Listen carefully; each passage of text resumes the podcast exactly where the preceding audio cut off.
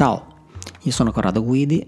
faccio il chitarrista e questo è Secret Room, il mio podcast. Oggi vi parlerò della, della mia storia musicale, cioè di come sono finito a fare, a fare il musicista alla fine, partendo proprio da, dagli inizi, da, dai primi ricordi. Allora, intanto ho detto che io non provengo da una famiglia di musicisti realmente Ehm, vabbè, mia madre suonava al pianoforte da, da ragazza e, e, dalla sua parte familiare diciamo ci sono un po' di musicisti. Quindi so che mio nonno insomma, suonava un po' il violino a orecchio e poi qualche zia che magari suonava quella su giù. Però niente di particolarmente serio da parte di mio padre so che c'era un, un Lavo, era, doveva essere il mio bisnonno, che suonava in orchestra, eh, la fisarmonica, penso, a quello che so dai ricordi, dai racconti anzi, della nonna, che era quindi suo padre, eh, era un po' disgraziato, un ubriacone, insomma un personaggio un po' finito male così. E niente, in casa mia comunque non c'erano particolari strumenti musicali, cioè a dire il vero c'era un, un organo Bontempi piccolino, e, ma vabbè partiamo proprio dagli inizi. I, I miei primi ricordi musicali so che verso i 3-4 anni chiedevo sempre a mia madre di mettermi su due dischi in particolare che era un, un movimento di una sinfonia di Mozart di Mozart che non mi ricordo qual è e una di Beethoven. E, a dire il vero avevo saputo qual era ma adesso non mi ricordo più perché riascoltandola vent'anni dopo eh, quello stesso movimento di quella sinfonia mi aveva colpito particolarmente. E questo succedeva anche quando avevo pochissimi anni e, ehm, e, poi oltre a queste cose ascoltavo, mi piaceva molto ascoltare dei dischi o dei 45 giri che avevo in casa, quindi appunto da eh, dischi di musica classica, quindi Beethoven, Mozart, eccetera. C'era qualcosa di jazz e poi c'era i 45, un po' degli anni 70 che erano in casa, quindi c'era roba dei Beatles, roba di mm, Procolarum, non so, piuttosto che altri gruppi eh, italiani e non di quell'epoca, quindi mi piaceva comunque eh, scalare il giradischi, andare a prendere la sedia e mettere questi, questi dischi, ascoltare la musica con una religiosa attenzione, eh, cosa che poi ho fatto anche mm, per un bel po' di anni dopo, quando ero ragazzo, comunque quando ascoltavo la musica eh, c'era questo rituale di mettersi lì eh, seduto e ascoltare con la massima attenzione e religioso silenzio senza fare null'altro, una cosa un po' anzi molto diversa da, dal modo di fruire musica che abbiamo oggi, che parlo anche per me stesso, è sempre, eh, viene sempre fatto mentre si fa qualcos'altro eh, difficilmente diventa un po' un sottofondo, spesso la musica difficilmente ci si mette lì ad ascoltare e concentrarsi esclusivamente su quello che si ascolta e questo è un grande peccato perché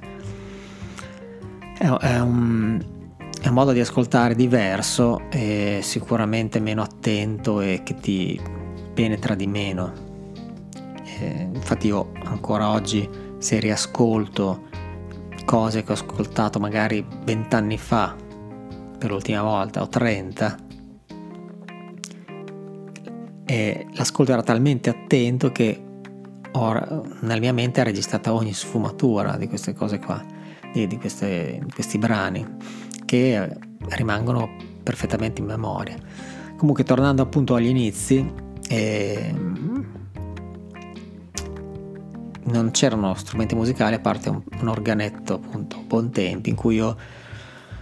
non sapevo leggere la musica ma c'erano anche i numeri cioè ogni tanto magari mia madre leggeva ancora un po' la musica e ho ancora degli spartiti di quando lei era ragazza del pianoforte classico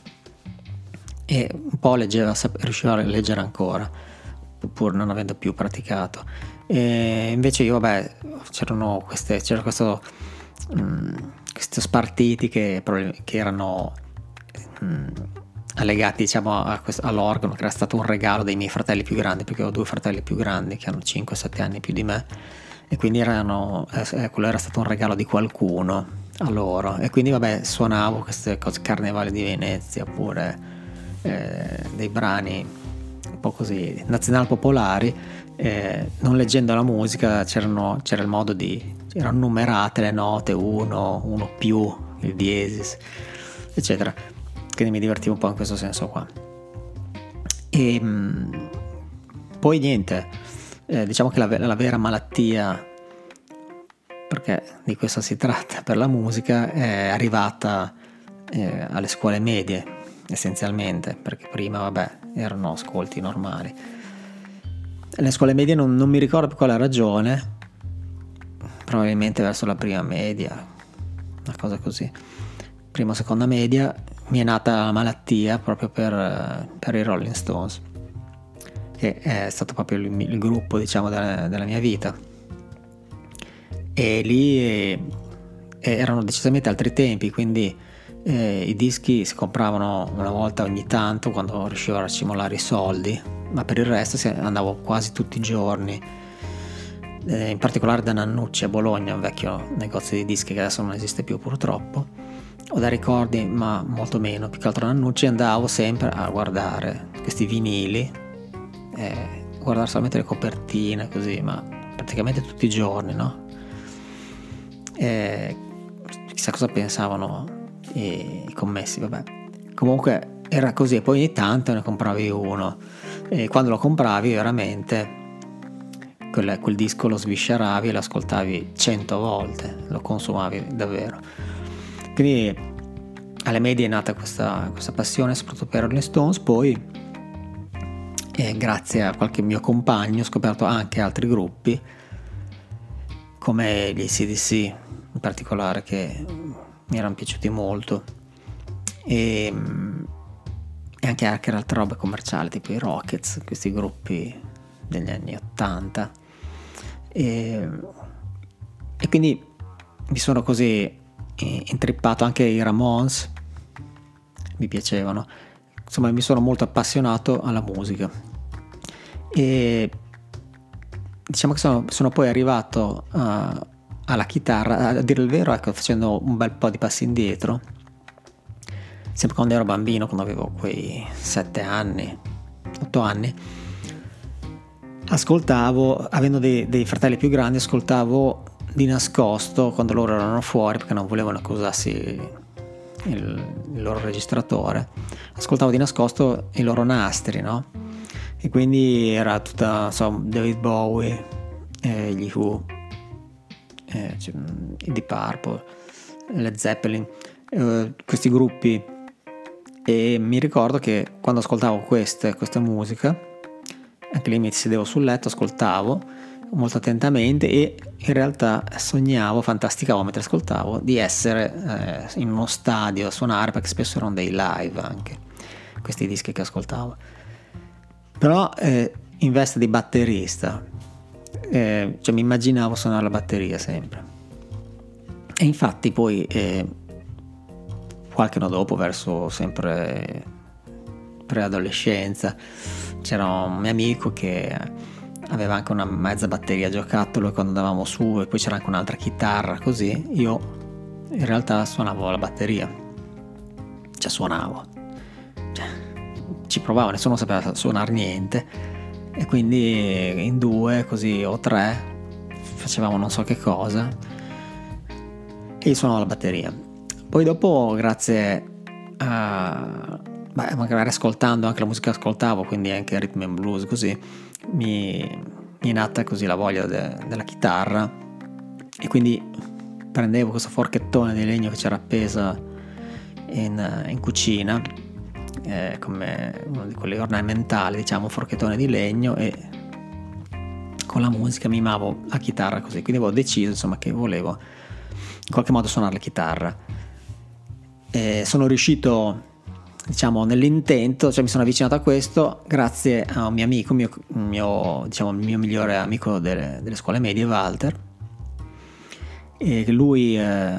aveva iniziato a suonare la chitarra, prendeva delle lezioni so, da, dalle suore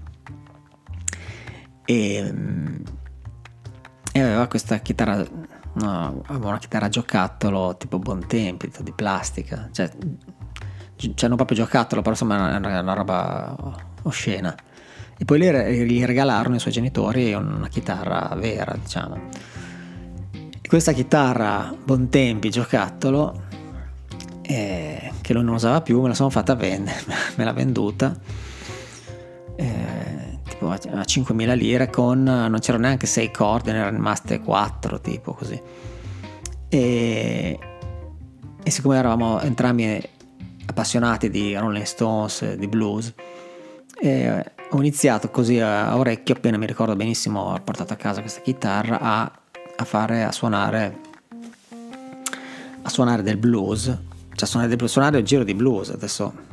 per fare un esempio. Insomma, era, prendevo la chitarra e facevo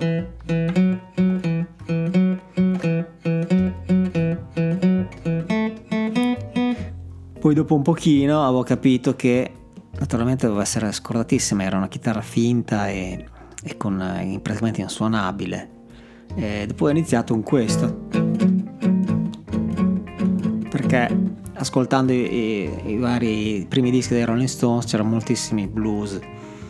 eh, suonati in questo modo qui, quindi era questo.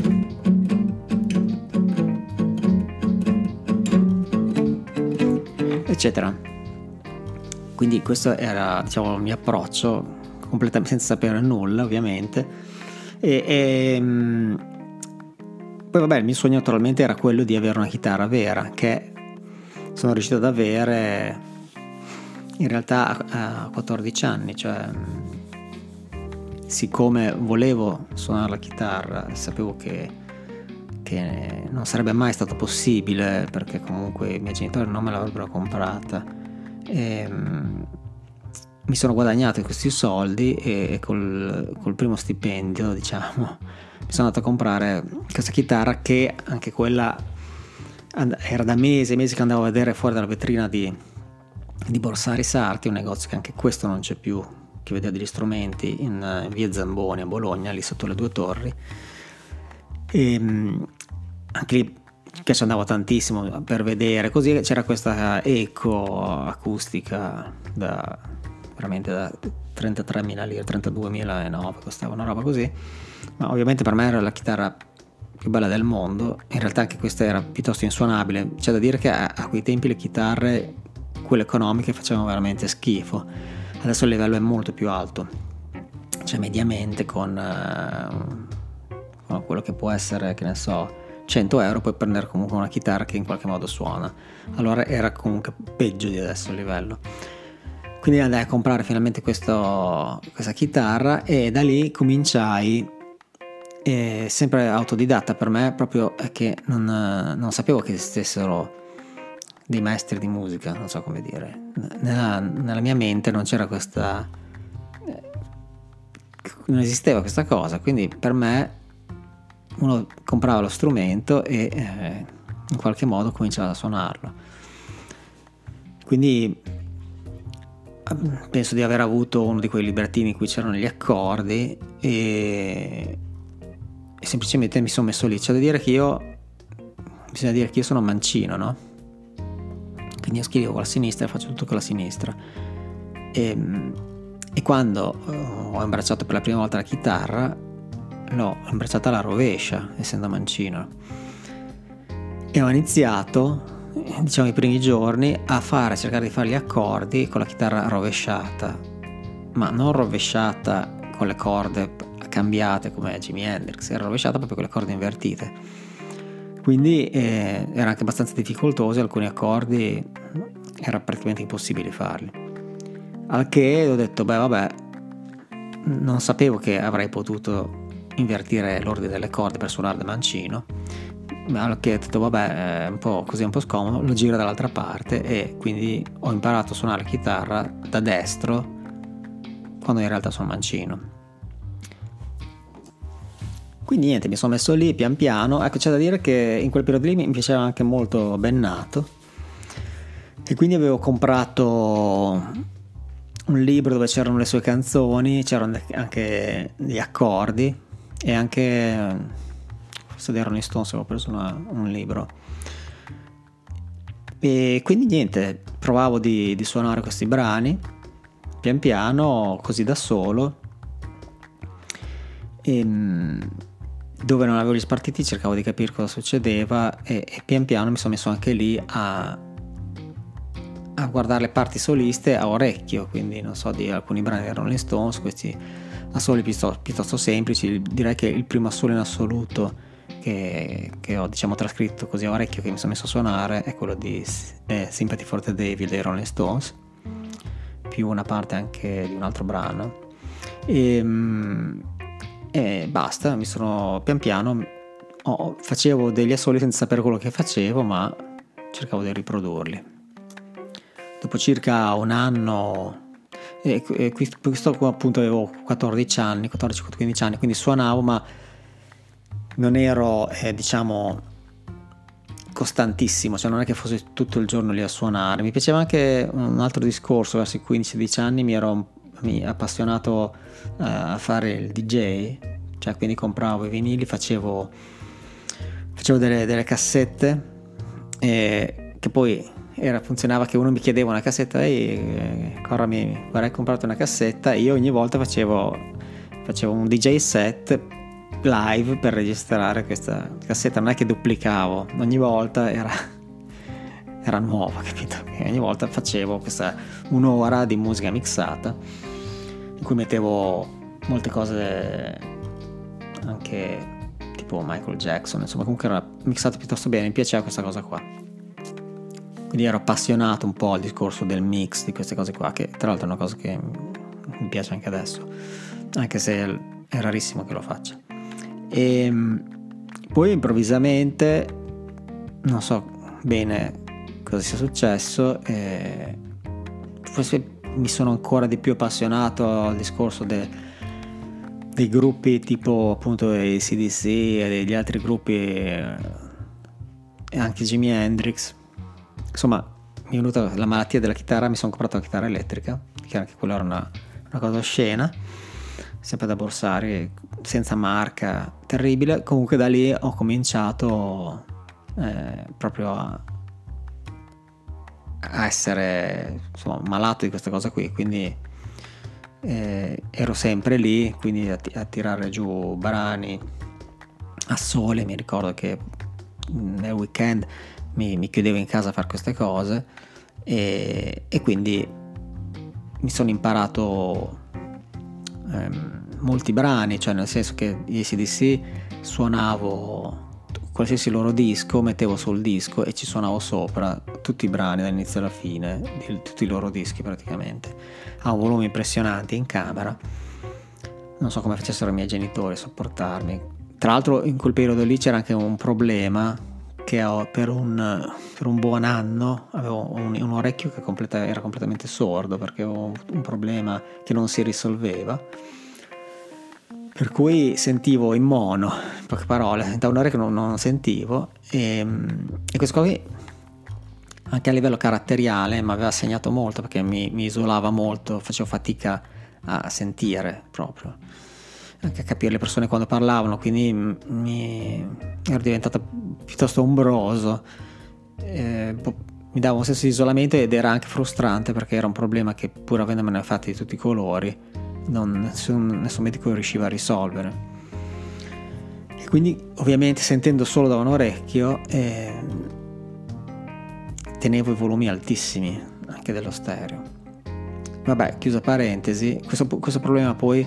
eh, misteriosamente e miracolosamente si è risolto praticamente da solo, cioè io ero andato da tutti i professori, ognuno provava qualcosa di diverso, una cattura diversa, ma non si risolveva, andai da, fine da uno che mi diede una cura che non era niente di che rispetto alle altre, ma si vede che per qualche ragione mi si è sbloccata la situazione. E ricordo ancora benissimo eh, la mattina ero, ero, stato la sera tipo in discoteca con i miei amici e la mattina eh, mi si sbloccò questa cosa qui, improvvisamente l'iniziai a sentire e dopo praticamente un annetto di, di sordità e fu una sensazione veramente incredibile, proprio la sensazione della stereofonia, di sentire da tutte e due le orecchie. E niente, poi si sbloccò questa cosa qui e non è mai più... Anzi, cioè, fino all'ultimo esame audiometrico mi hanno detto che avevo un udito perfetto. Fortunatamente questo problema non mi si è mai più ripresentato. Quindi poi eh, avevo iniziato a fare delle prove con dei gruppi, gruppetti qui là su e giù, sempre appunto quando avevo quei 16 anni, prima con il mio amico, poi con dell'altra gente, mettendo degli annunci, suona qua, suona di là, e poi il mio primo gruppo, eh, diciamo heavy metal vero, erano gli NCD, NCD, che le scritte sui muri erano su tutta Bologna di allora in Harvard Class Destroyer facevamo dell'heavy metal. Il tutto era suonato non male ma malissimo, quindi facevamo sia cover eh, heavy hard rock, sia brani nostri. E abbiamo fatto qualche concerto e poi insomma è finita lì. Le cose sono andate avanti così finché non mi sono imbattuto in un chitarrista in Ingui Malmsteen. Mi ricordo che ero al mare in campeggio con dei miei amici e eravamo a Rimini e, e beh, ascoltavamo una radio che faceva dell'hard rock e passò a un certo punto questa cosa sentì questo chitarrista pazzesco e telefonai in radio per sapere chi fosse e quindi ho conosciuto questo chitarrista tramite l'ascolto dei tuoi dischi per qualche ragione mi sono riavvicinato, cioè per qualche ragione, le ragioni sono abbastanza chiare, mi sono riavvicinato alla musica classica perché comunque lui faceva questo genere neoclassico, diciamo.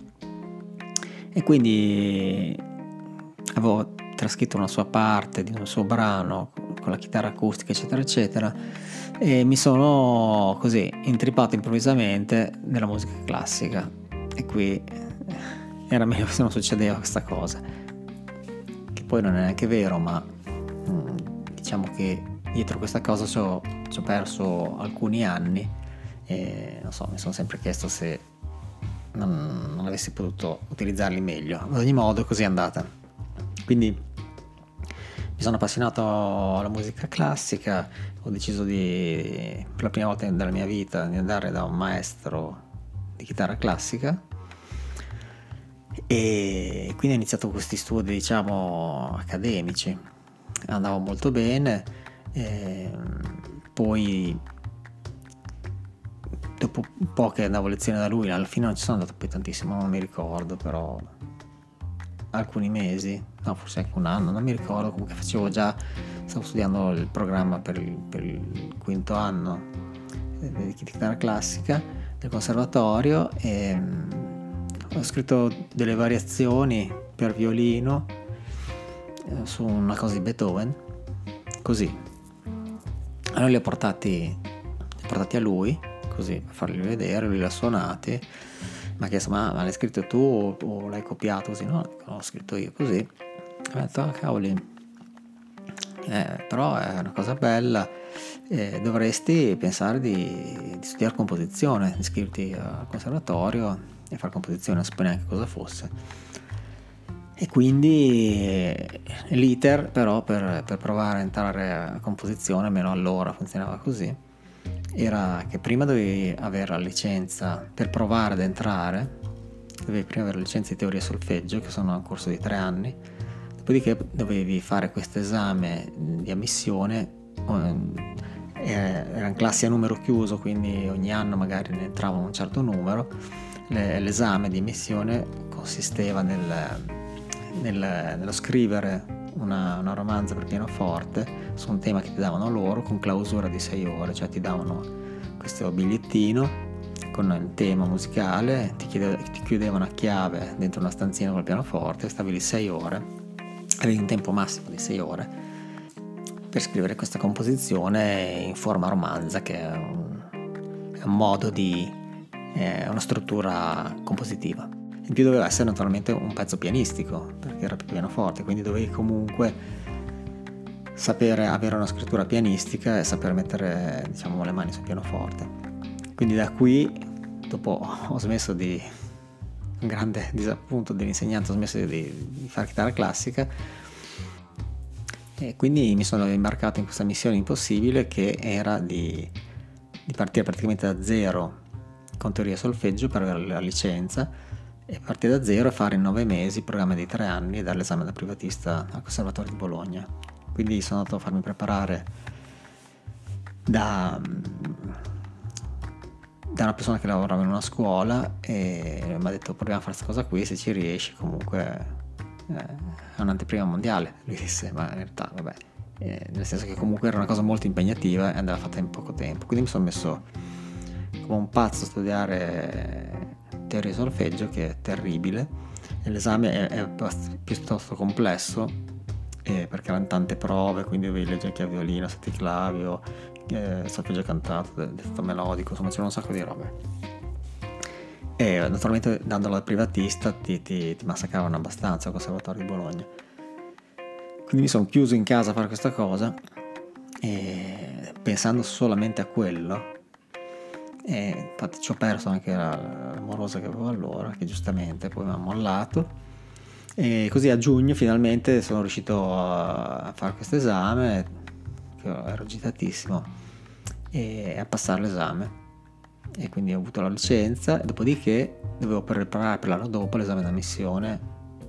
per il corso di armonia e contrappunto e quindi lì dovuto, ho mollato la chitarra che già l'avevo mollata con, dedicandomi a teoria di solfeggio e mi sono buttato sul pianoforte partendo da zero perché comunque dovevo saper mettere le mani sul, nel, sul pianoforte per fare questo esame e, ed era comunque una materia complementare, avrei dovuto suonare il pianoforte anche eh, nel corso del conservatorio. Quindi mi sono messo di nuovo quindi a suddividere le ore e lì facevo lavoravo mezza giornata quindi suddividere le ore tra eh, quelle tre ore al giorno di pianoforte più alla sera dopo cena altre paio d'ore per allenarmi nella, nella scrittura eh, musicale. Così per un altro anno, finché ho dato l'esame da missione, sono passato, non mi ricordo quanti ne passavano quell'anno, cioè quanti ne venivano ammessi, mi sembrava boh, 12, 15, non mi ricordo. E tu scrivi la tua composizione in clausura, veniva fatta una, una classifica dall'1 a, insomma, de, delle migliori e io arrivai tipo settimo e poi c'era la riga rossa sotto il quale non, non, non passavi più e quindi mi ricordo quando sono andato a vedere questa cosa qui grande soddisfazione ho iniziato quindi eh, sono, sono, stato ammesso e a ottobre, novembre perché l'anno accademico iniziava tipo in quei mesi lì ho iniziato il conservatorio nel corso di armonia e contrappunto che erano i, i primi sembra tre anni e, del corso di composizione che erano dieci anni. E quindi anche lì mh, studiare pianoforte eccetera eccetera e più armonia contrappunto quindi devo scrivere un sacco di roba. E, però eh, a termine di quell'anno lì